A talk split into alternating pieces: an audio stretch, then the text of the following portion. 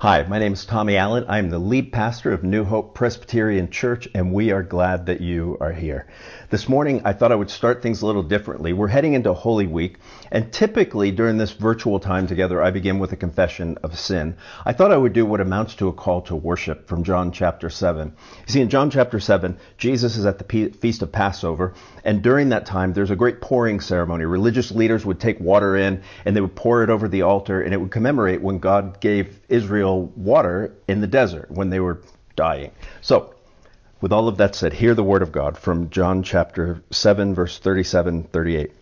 On the last day of the feast, the great day, Jesus stood up and cried out, If anyone thirsts, let him come to me and drink. Whoever believes in me, as the scripture has said, out of his heart will flow rivers of living water. Amen and amen. This is the word of the Lord. Let us pray. Father, I do pray that you would come and that you would guide our time together, that you would um, open the eyes of the blind and the ears of the deaf. I pray that you would be in my head and in my thinking and in my heart and in my understanding and in my head and in my speaking. In Jesus' name we pray all of these things. Amen and amen. I'd just remind you before we start on the sermon this morning that we are worshiping in person at 10 o'clock next Sunday, 10 a.m. is our Easter service. We're only having one service, but the good news, if you haven't seen my latest update, um, is that we can sing now. You have to wear a mask, but nonetheless, we are able to sing. So we are excited about that, and we hope you come. We hope you're here. So, what are we looking at this morning? If you are following along in the Jesus Storybook Bible, um, you know that the title of today's sermon or the title of the story is The Sun Stops Shining. It's about the crucifixion of Jesus. It's Palm Sunday, but we're following along with the schedule of the Jesus Storybook Bible, so in theory, um, the crucifixion wouldn't happen for five days.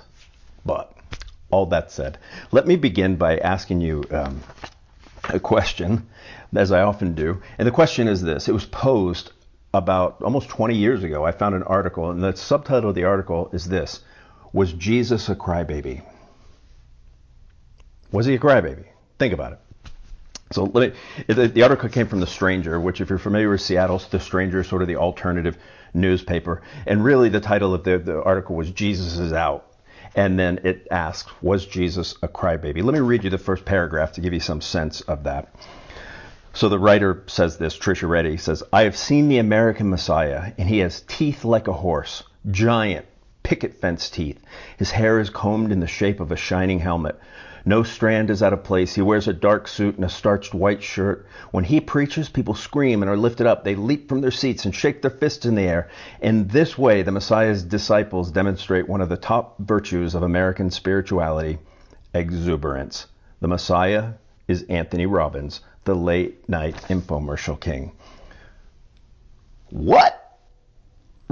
You see, what basically the article does is it compares Jesus to Anthony Robbins, who's you know a motivational guru. And the question really that it raises is. Um, why would you follow a crucified rabbi who tells you you're not good enough to save yourself when you could be following, you, you, could have a cheerleader instead who tells you not only are you good enough, but you're smart enough and doggone it, people like you. And if you feel like you need a savior, you're your own savior.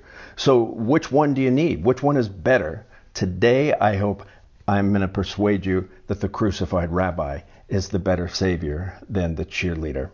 We're going to be looking specifically at John chapter 19. If you follow along in the Storybook Bible, there's several places where the crucifixion in all the Gospels it's depicted. And today we're going to be focusing in, we're going to be zeroing in on John chapter 19. So let me read that to you, at least the part we're going to be looking at, starting at verse 17. So if you you know the story, right?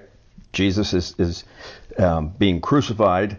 And here's what it says it says, So they took Jesus, and he went out bearing his own cross to the place called the place of a skull, which in Aramaic is called Golgotha. There they crucified him, and with two others, one on each side, and Jesus between them. Pilate also wrote an inscription and put it on the cross. It read, Jesus of Nazareth, King of the Jews. Many of the Jews read this inscription, for the place where Jesus was crucified was near the city, and it was written in Aramaic, in Latin, and Greek. So the chief priests and the Jews said to Pilate, Do not write the King of the Jews, but rather this man said, I am King of the Jews. And Pilate answered, What I have written, I have written. And when the soldiers had crucified Jesus, they took his garments and divided them into four parts, one part for each soldier, also his tunic. But the tunic was seamless, woven in one piece from top to bottom. So they said to one another, Let us not tear it, but cast lots for it, to see whose it shall be. This was to fulfill the scripture which says, They divided my garments among them, and for my clothing they cast lots. So the soldiers did these things. But standing by the cross of Jesus were his mother and his mother's sister, Mary, the wife of Clopas, and Mary Magdalene. And when Jesus saw his mother, the disciple whom he loved, standing nearby, he said to his mother, Woman, behold your son. And then he said to the disciple, Behold your mother. And from that hour the disciple took her into his own home. After this, Jesus, knowing that all was now finished, said, To fulfill the scripture, I thirst. A jar full of sour wine stood there, so they put a sponge full of the sour wine on a hyssop branch and held it to his mouth. And when Jesus had received the sour wine, he said, It is finished. And he bowed his head and gave up his spirit. Whew, this is the word of the Lord. So, what's happening uh, to, to this point? I, imagine this. We're going to look at three things. The three things we're going to th- talk about today basically is a hope dashed, a thirsty Savior, and then finally we're going to talk about a scripture fulfilled. So a hope dashed, a thirsty Savior, and a scripture fulfilled. What do I mean by a hope dashed? Well, I want you to think about this. Imagine you're one of Jesus' earlier followers. Maybe you're Peter, James, or John, and you've been following Jesus for three years now, and up to this point, it's been nothing but winning. Really, I mean, I mean, like so much winning, you're getting tired of winning. So Jesus, how did? What do I mean by that? It's like, so you're following Jesus. Not only are you getting great teaching along the way, but you're seeing Jesus actually uh, heal the, the deaf and make them hear, and make the lame to walk, and make the mute to speak, and make the blind to see. You've even seen him raise the dead. And then, even to, to add a little bit more mustard on it, he actually sticks it to the man right? The religious leaders who maybe look down on you your whole life, Jesus is constantly undermining them. And Jesus is constantly pointing out their self righteousness and actually their own need for a Savior. And they don't like it one bit. You've also, maybe you're Peter, James, and John, you saw the transfiguration. You saw Jesus sort of glowing, and you heard God speak from the clouds, This is my beloved Son, in whom I am well pleased. Listen to him. So you heard all that, and all of that culminates in Palm Sunday. And remember what happened on Palm Sunday? Let me read that to you from Matthew chapter 21. It says, They brought in the donkey and the colt and put him on their put on them their cloaks, and he sat on them. Most of the crowd spread their cloaks on the road, and others cut branches from trees and spread them on the road. And the crowds then went before him, and fo- that followed him were shouting, Hosanna to the Son of David! Blessed is he who comes in the name of the Lord! Hosanna in the highest! And when he entered Jerusalem, the whole city was stirred up, saying, Who is this? And the crowd said, This is the prophet Jesus from Nazareth of Galilee. So Jesus, your Savior, your friend, the one with whom you are best buds, is just on top of the world.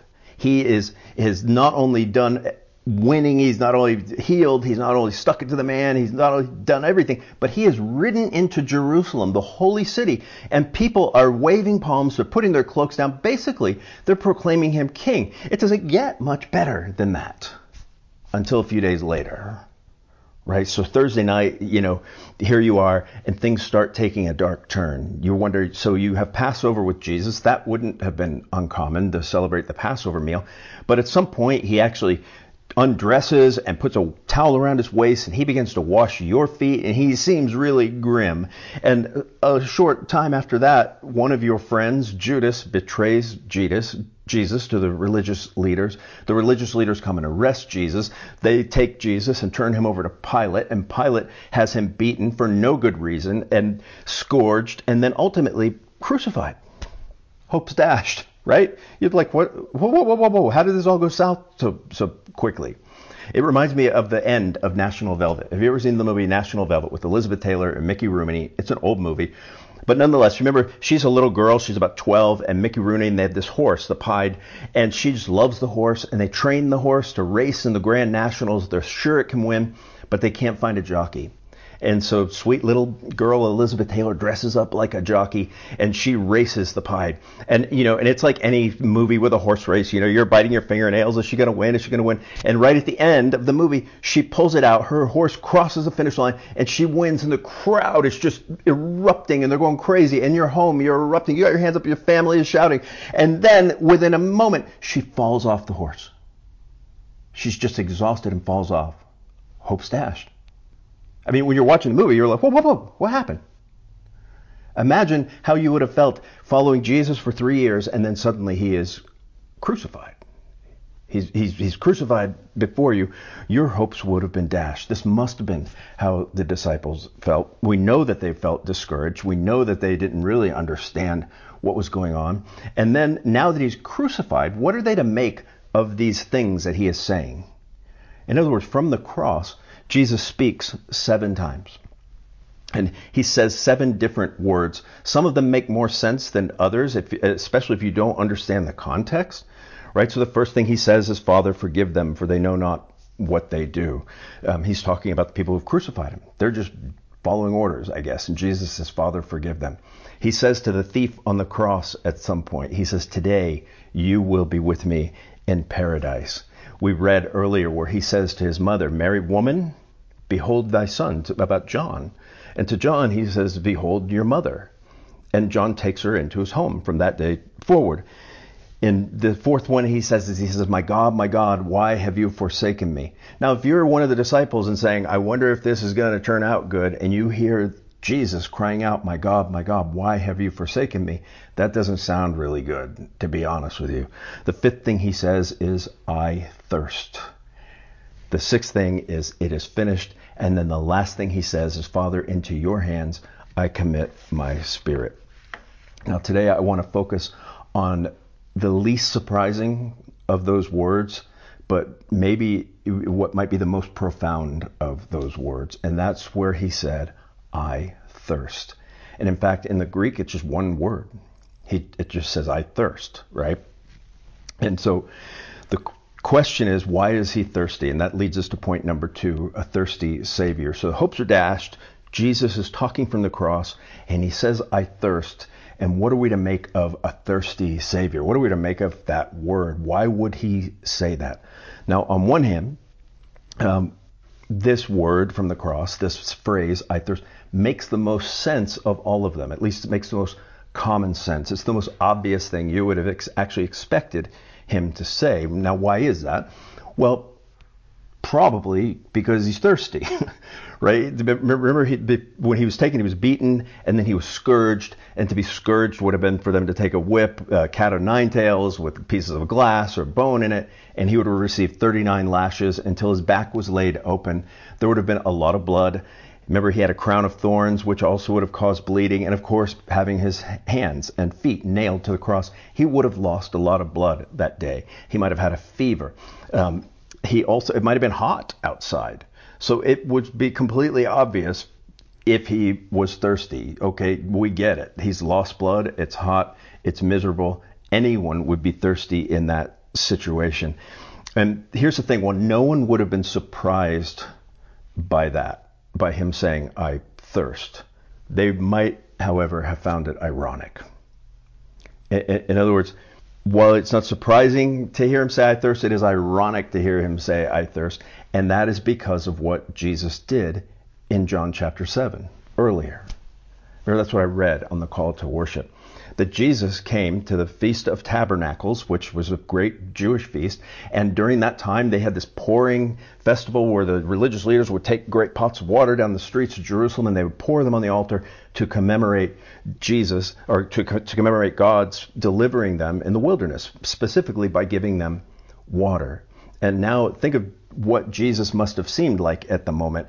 This sort of crackpot, this nut in the eyes of many people. It says that it divided the people, him saying that. He stands up and says, If anyone is thirsty, let him come unto me and drink. And I'll make from him a, a river of water flow from him. So, what is Jesus saying at the Feast of Tabernacles earlier? Basically, he's saying the same God who delivered you in the wilderness, the same God who gave you living water in the wilderness, is standing before you right now to deliver you and to give you living water. Right? Cuckoo, cuckoo. That's what some people would have thought of Jesus, especially now. I, I wonder if anyone remembered. They're looking at him and he says, I thirst. And they're like, Isn't this the same guy who said he was going to give us something to drink? How do we reconcile the irony of that statement and the fact that Jesus says, I thirst? Is one of them not true? And the way we do that, the way we answer that, that sort of irony is with the scripture fulfilled. In other words, that's our third point, a scripture fulfilled. Jesus has said, Anyone who's thirsty, come unto me, and I will give you living water. And he also says, I thirst. How do we reconcile those? Well, notice, let me read it to you in verse 28. It says, After this, Jesus, knowing uh, that all now was finished, said, To fulfill the scripture, I thirst. Now, notice what Jesus doesn't say, or notice what John doesn't say about Jesus. John doesn't say, Jesus was thirsty, so he asked for a drink. He doesn't say that. He doesn't say Jesus was really dying for something to drink, and so he said, I thirst. Doesn't say that. It says that Jesus, knowing that all was now finished, he had done everything required to deliver his people. Then it says, to fulfill the scripture, said, I thirst. That's the key to understanding what's going on here that the reason Jesus says, I thirst, is was in order to fulfill the scripture, not necessarily, although he probably was, thirsty. So, how do we explain that? What's going on here? The way we understand it, I think, is by looking at Exodus chapter 17. Something happens in Exodus chapter 17 that is pretty amazing. And let me read to you Exodus chapter 17, verses 1 through 8. So if you remember at this point, Israel has, the, the Exodus has just happened. Israel is rejoicing as they leave Egypt, but in very short order, you know, they cross the Red Sea, and almost as soon as that's over, they begin to complain because there's no water. They're in the, the wilderness, and they begin to complain about that. And they begin to, basically, they're, they're just full of unbelief. Remember the gospel to Israel was that God would deliver them from Egypt, from their bondage, into the promised land. And where their failure of belief happened was they believed that God had delivered them uh, because it had happened. But what they failed to believe was that God was going to finish the job. And so they immediately started to complain. They immediately started to complain about water. And God is going to punish their sin. He's, he's going to deal with that complaining here.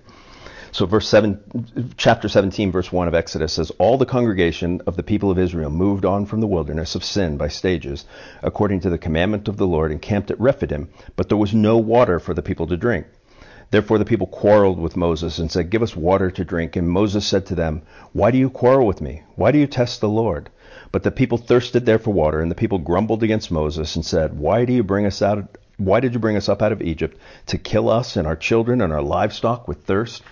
And Moses cried to the Lord, What shall I do with this people? They are almost ready to stone me. And the Lord said to Moses, Pass on before the people, taking with you some of the elders of Israel, take in your hand the staff with which I struck the Nile, and go. Behold, I will stand before you there on the rock at Horeb, and you shall strike the rock, and water shall come out of it, and people will drink. And Moses did so in the sight of all the elders of Israel. And he called the name of the place Massah and Meribah because of the quarreling of the people of Israel, and because they tested the Lord by saying, Is the Lord not? So, what's going on in this passage? Basically, they are complaining, and God hears their complaining, and he is frustrated by it. He's angry at their complaining. And so Moses is at the end of his rope. He says, These people are ready to stone me. What should I do? And so God basically says, Okay, here's the deal. I want you, uh, we're going to set up this court scene. Pass before the people. I want them to see what's happening. I want you to take the elders with you, and I want you to take in your hand the staff with which I struck the Nile. Remember that staff that Moses has. That is the rod of judgment. That's the staff with which Pharaoh was judged. That's he struck the Nile. He everything when Moses is judging on behalf of God, he uses that staff. And so you have to imagine the people and the elders when they hear this that God wants us to go out in the woods and with the elders and take the staff that someone is being taken to the woodshed. Something bad is going to happen. And so he tells them to do that, but then he says something that is completely out of character, especially with what most people understand or think about the Old Testament.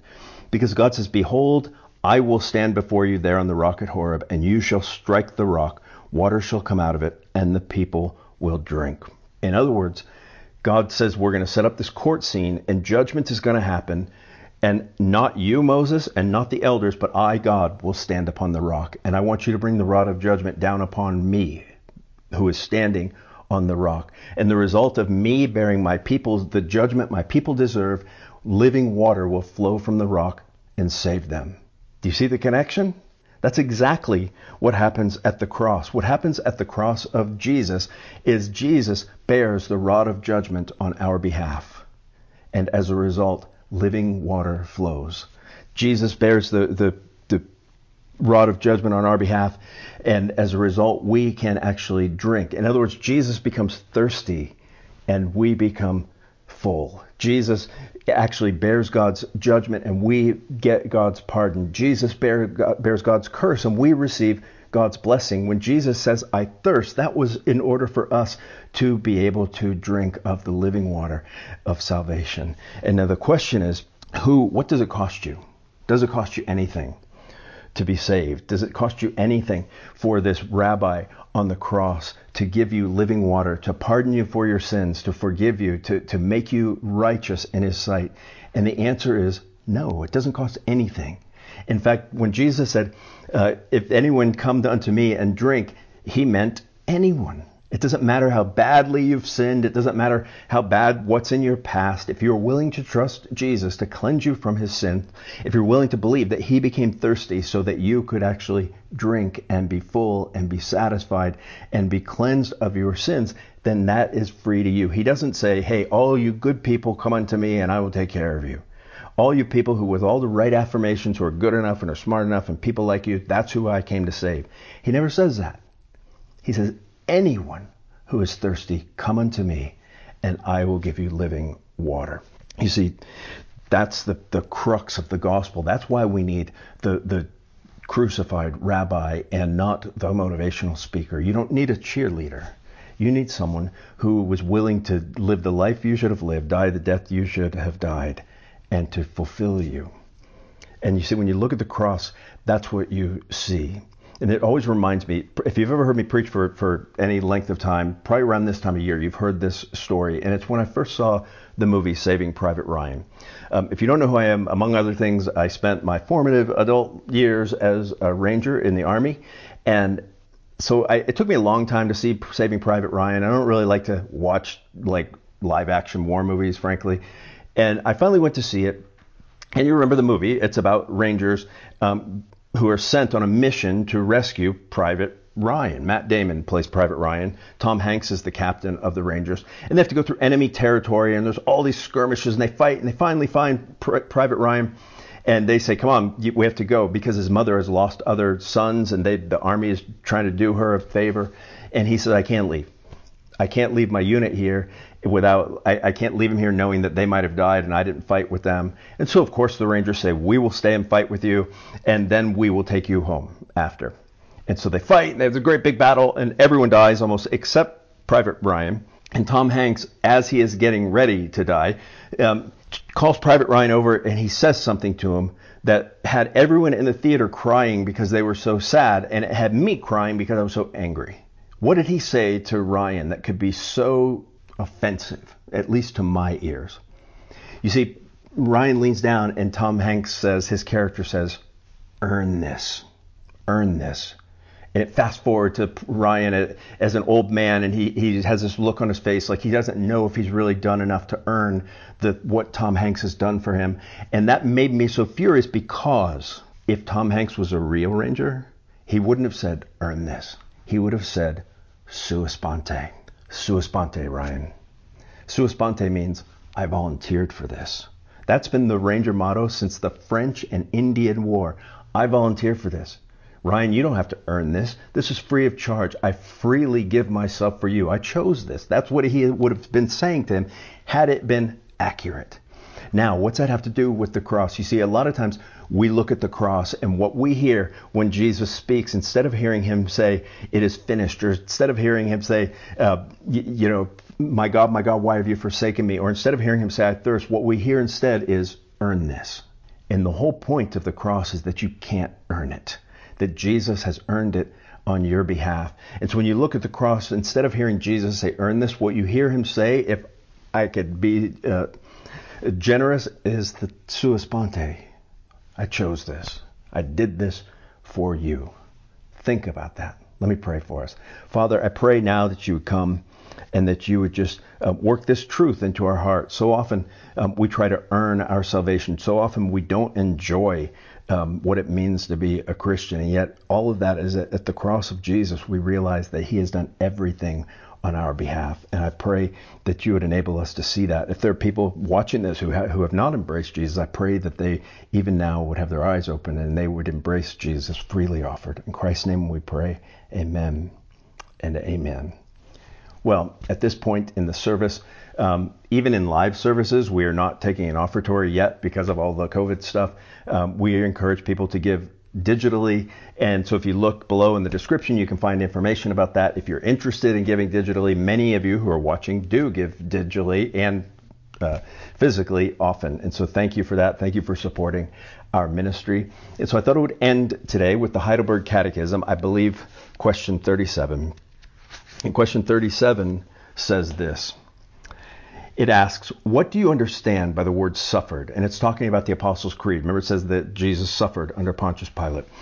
And answer is this that during his whole life on earth, but especially at the end, Christ sustained in body and soul the anger of God against the sin of the whole human race. This he did in order that by his suffering, as the only atoning sacrifice, he might set us free, body and soul, from eternal condemnation and gain for us God's grace, righteousness, and eternal life. Amen and amen. Again, we're meeting in person. We'd love to have you. Let me send you from this virtual space with God's blessing, saying that I am persuaded that neither death, nor life, nor angels, nor principalities, nor powers, nor height, nor depth, nor any other created thing is able to separate you from the love of God, which is found in Christ Jesus our Lord. Amen and amen. Have a great week.